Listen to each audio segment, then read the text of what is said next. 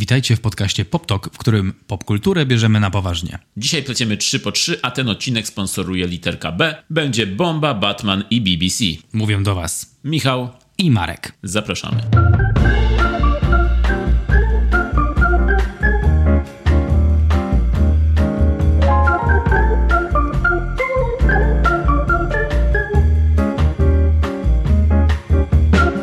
Marek, rozruszasz towarzystwo? Otóż The Batman. A i od razu mamy fuzja. To był ten jingle. Zwiastun, nowy zwiastun Batmana został wypuszczony kilka dni temu. Zwiastun Batmana został niedawno wypuszczony. To prawda i i jak już wiesz, ja też mam ten sam news, więc I'ma let you go first. Masz też Batmana? Też mam Batmana, jakbym nie miał Batmana.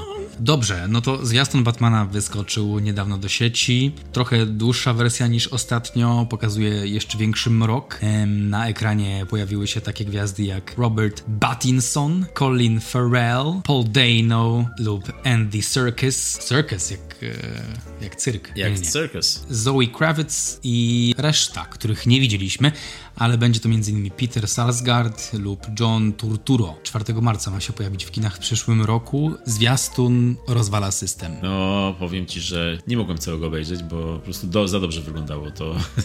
musiałem, musiałem włączyć, no bo zaciekawiło mnie bardzo i te zdjęcia w ogóle z tego Batmana. I jakiś, jak, jakieś parę dni temu, jak byłem w kinie, to puścili zwiastun Batmana przed tym, ten, ten pierwszy. Oh god, w kinie to widziałeś? Yes, widziałem to w kinie i było Powiem ci, że jest bardzo ładnie to wygląda. To jak wyłączyłeś ten zwiastun? E, No, poszedłem do kinooperatora i nacisnąłem off. Nie, ten, ten pierwszy... Przepraszam, ja nie oglądam zwiastunów przed... Ja nie oglądam, proszę wyłączyć, proszę włączyć film. Nie no, ten pierwszy zwiastun widziałem, pierwszy zwiastun widziałem cały i no jest bardzo ładny. Tego drugiego powiem ci, że już stwierdziłem, nie, nie, nie, nie chcę za dużo widzieć, bo nie chcę sobie, no już i tak mam zaostrzony apetyt, nie muszę sobie podsycać go tym zwiastunem, a to jest 4 marca, wytrzymam. Zdjęcia widziałem za to tam, gdzie jest Zoe Kravitz e, jako kobieta kot. Super wygląda Zoe Kravitz, ona sama w sobie jest bardzo ładna, a tutaj wygląda, no bardzo, bardzo pasuje do tej postaci. Bardzo ma taką intrygującą twarz. Tak. Ciekawą. Tak. I co? No i sam Battinson. Ten Battinson mnie intryguje. Jak myślisz? Jak wypadnie? Czyli Dla mnie to będzie, ja- już wiem, że to będzie rewelacja.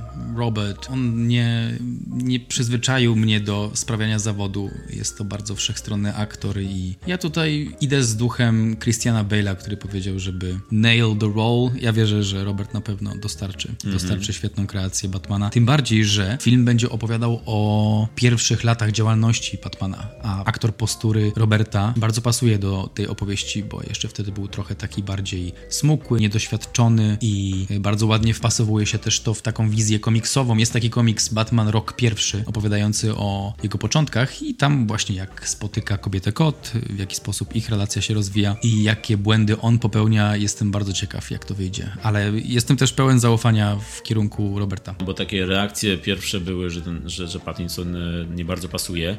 Ja też nadal jak widziałem ten zwiastun, kurczę, mówię, no wygląda to intrygująco, ale rzeczywiście nie wygląda jak żaden z poprzednich Batmanów i to, jest właściwie dobre, nie? że będzie coś, to coś innego, coś, co będzie można na pewno rozróżnić, zapamiętać. Jestem, no jestem ciekaw, jestem ciekaw, lubię takie wycieczki, takie całkiem inne niż wcześniej. Podoba mi się bardzo to, że ten film wygląda jak taki kryminał noir. Jest mrocznie i tak czarno, deszczowo, ciemne kolory i, i widać, że ten Batman będzie taki detektywistyczny bardziej. Wygląda naprawdę super. Ja też nie mogę się doczekać. Tak jak powiedziałeś, można wytrzymać, pewnie, to jest 4 marca przyszłego roku, jak pojawi się w kinach, ale no nie mogłem sobie odmówić. Zwiastuny, screeny, to co było, musiałem zobaczyć. Wszyscy wyglądają, ci, którzy byli pokazani w zwiastunie, wyglądają świetnie. No już sama charakteryzacja Colina Farela. To jest jakiś koncert, także chętnie, chętnie zobaczę. Czekam, czekam na to. Tak, Colin Farrell też. Colin Farrell też super wygląda. Całkiem nie jak Colin Farrell. No i Paul Dano jako człowiek zagadka. Całkiem inaczej niż Jim Carrey, nie? Całkiem. I mean, Paul Dano, man. Paul On, Dano. on w roli Riddlera, to będzie super. Czekamy do marca, film w kinach. Miejmy nadzieję, że nie zamkną do tego czasu i będzie można spokojnie się wybrać. To ja lecę z kolejną literą B. Mm, Jako, że mojego Batmana już zabrałeś, no to mam jednego newsa mniej, ale teraz mam bombę atomową, którą zrzucić zamierza Christopher Nolan Tak, słyszałem o tym. na niczego nieoczekującą widownię kinową. Myślę, że tam będzie jakiś wybuch na każdym seansie. Niespodziewany. Z tyłu w ostatnim rzędzie nagle jakaś bomba eksploduje. Jeśli spojrzycie pod siedzenia, tak może być, tak może być. I e, no co, no zacznijmy od tego, że Christopher Nolan robi nowy film, co zawsze jest newsem samym w sobie, a tym razem zabrał się za film który wygląda jak biografia, właściwie no, film na, na, faktach, opowiadający o Robercie Oppenheimerze. E, tytuł Oppenheimer. Oppenheimer zwany jest ojcem bomby atomowej, ponieważ w czasie II wojny światowej kierował e, słynnym projektem Manhattan, w trakcie którego została stworzona pierwsza e, bomba atomowa, pełni funkcjonalna. No i film będzie opowiadał o nim, jego będzie grał jeden ze stałych współpracowników Nolana, jeden ze stałych aktorów Nolana, czyli Killian Murphy. Fajny casting, lubię Murphy'ego, a w głównej roli to raczej rzadko się zdarza, żeby on grał, bo zazwyczaj jest takim charakterystycznym aktorem drugoplanowym. To, że będzie tutaj na pierwszym planie jest mm, naprawdę spoko. Widzę, że e, Emily Blunt ma tam e, występować. O, zasko. Tak. Chyba jeszcze negocjuje, ale wydaje mi się, że jak już podają, no to e, i jeszcze u Nolana, no to chyba już będzie w, w filmie. Zdjęcia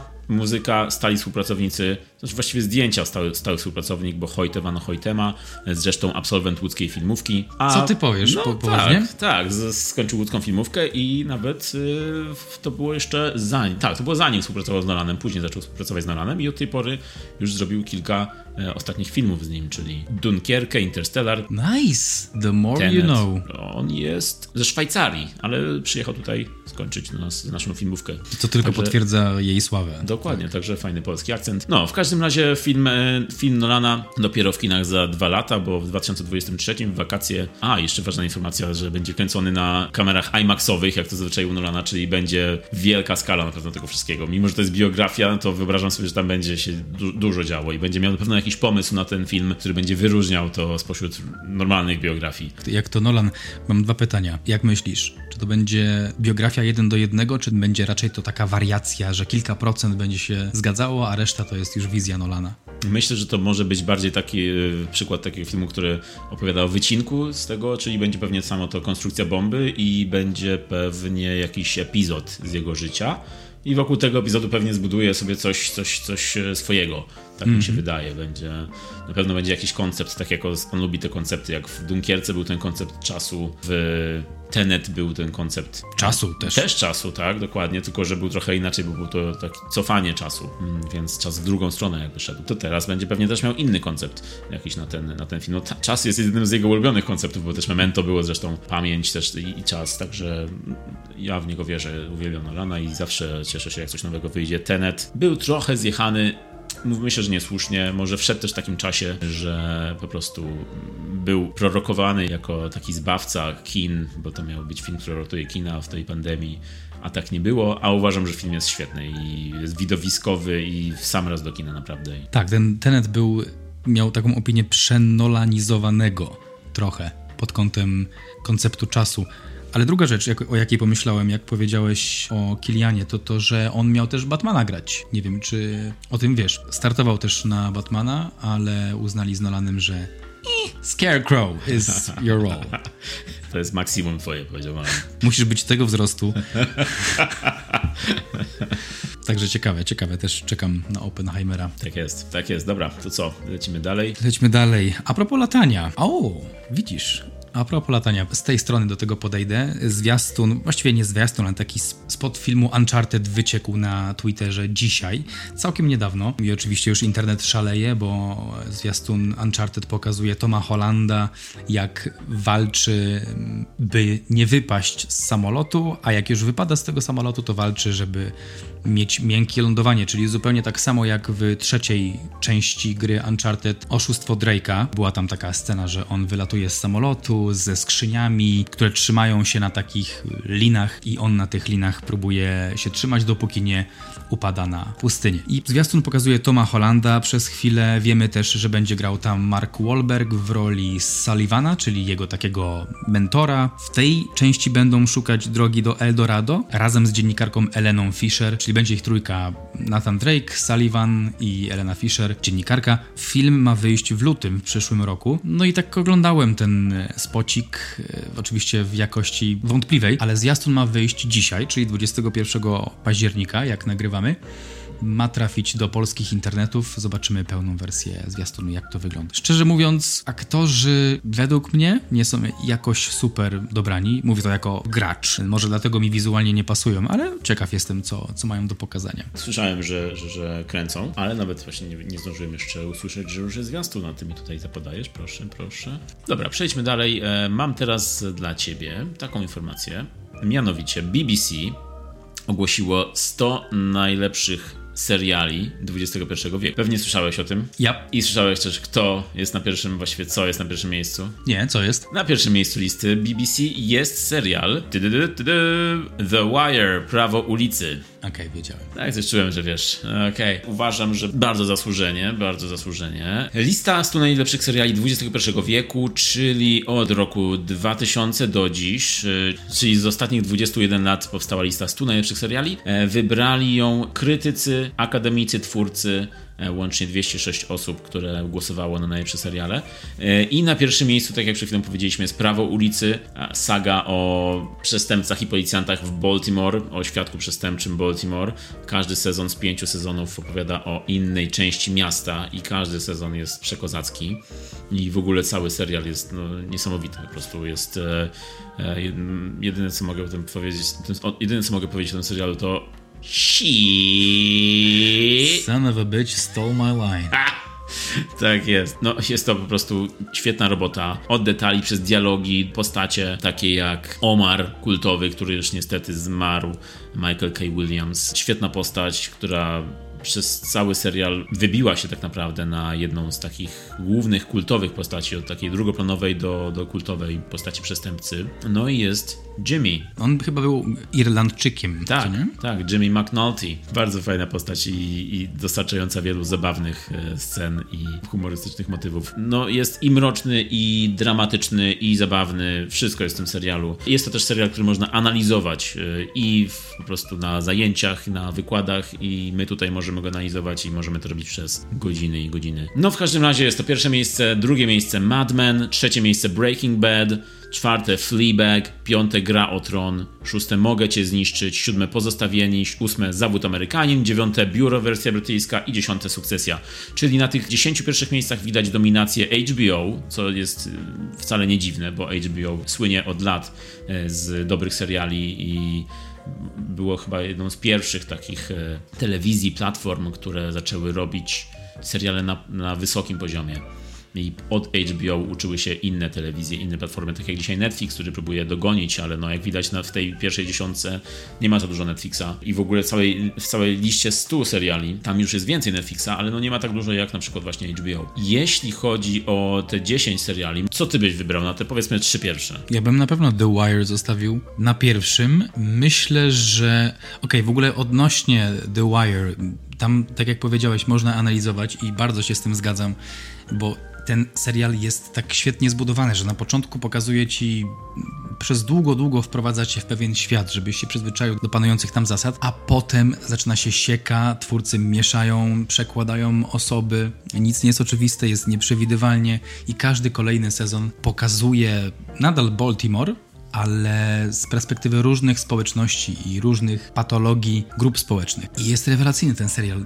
Nie wiem, czy na pewno pamiętasz tę scenę, jak e, wchodzi Jimmy z bank do tego mieszkania, gdzie badali sprawę tak. i przez chyba, nie wiem, 10 minut mówili fuck, fuck, motherfucker. Badając.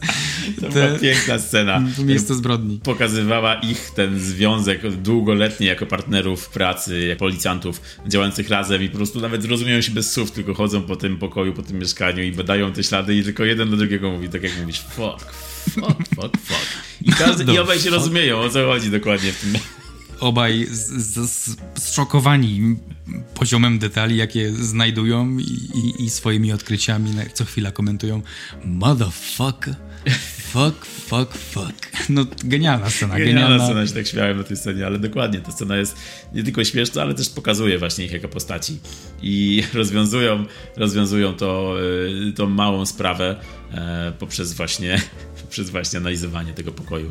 No świetne, właśnie tam jest dużo takich miniatur, takich e, scen, które mówią nie tylko o postaci, ale mówią o środowisku.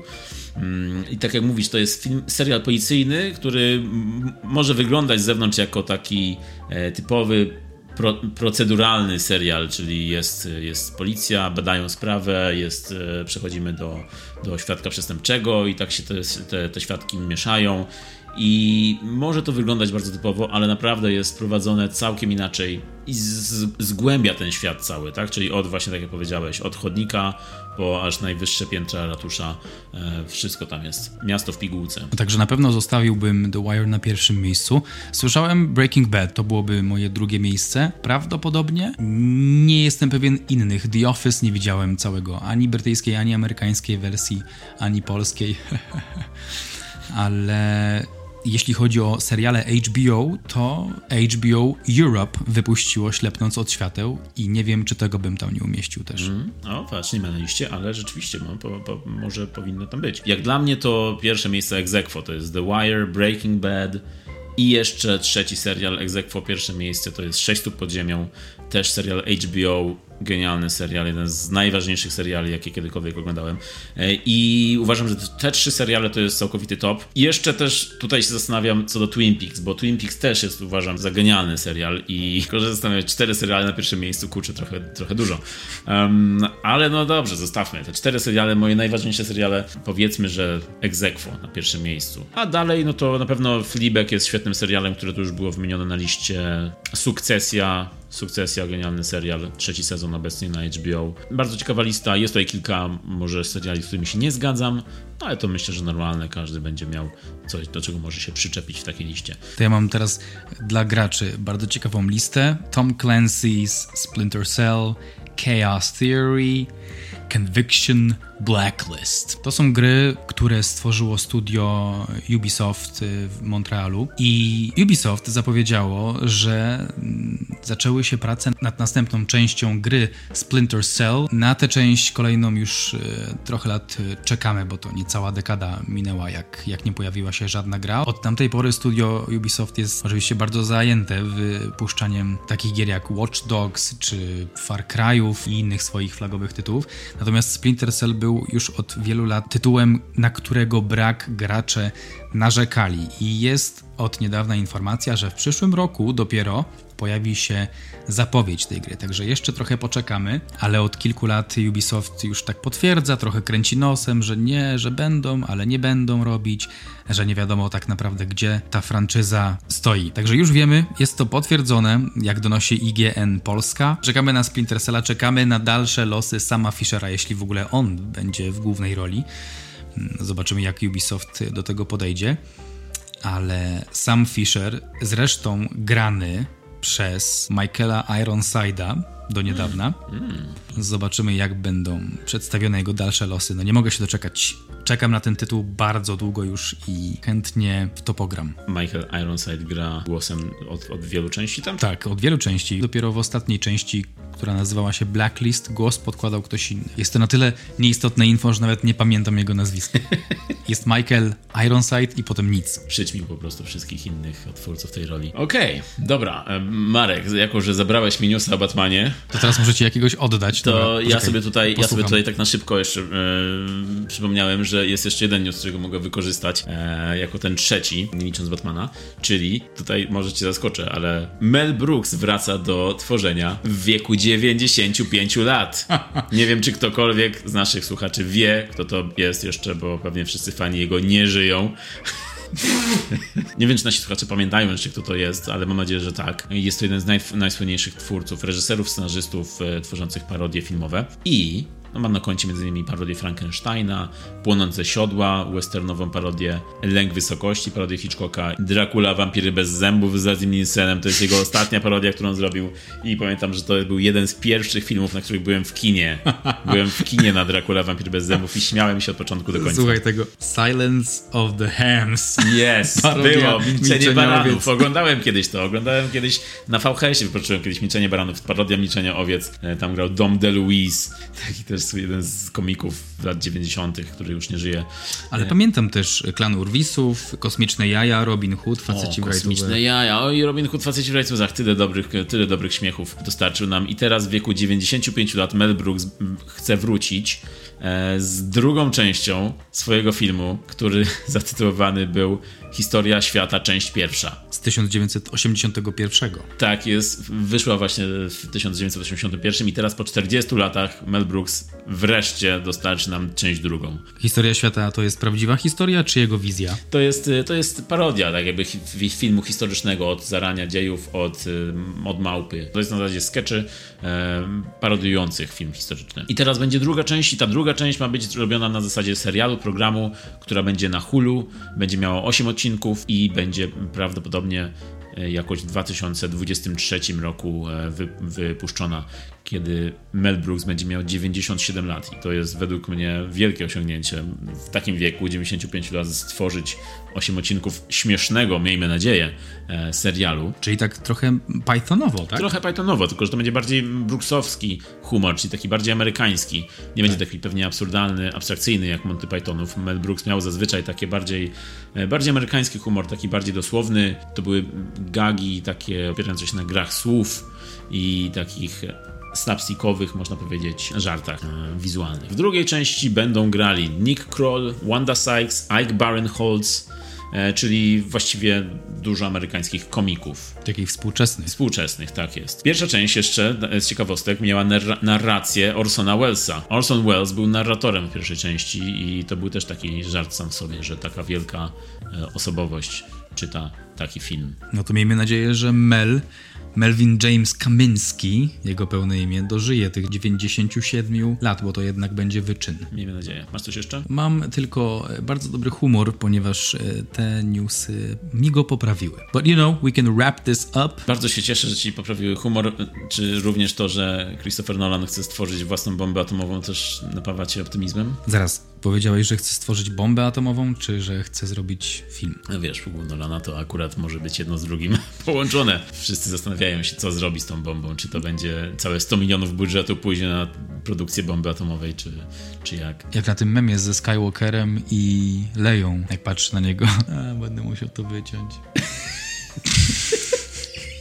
Ja bym to zostawił tak, jak, ja powiedziałem. To jest dobre zakończenie tego odcinka. Bardzo dziękujemy za uwagę i kłaniamy się nisko. Słyszymy się w następnym odcinku. Mówili do Was Michał, i Marek. do zobaczenia, usłyszenia.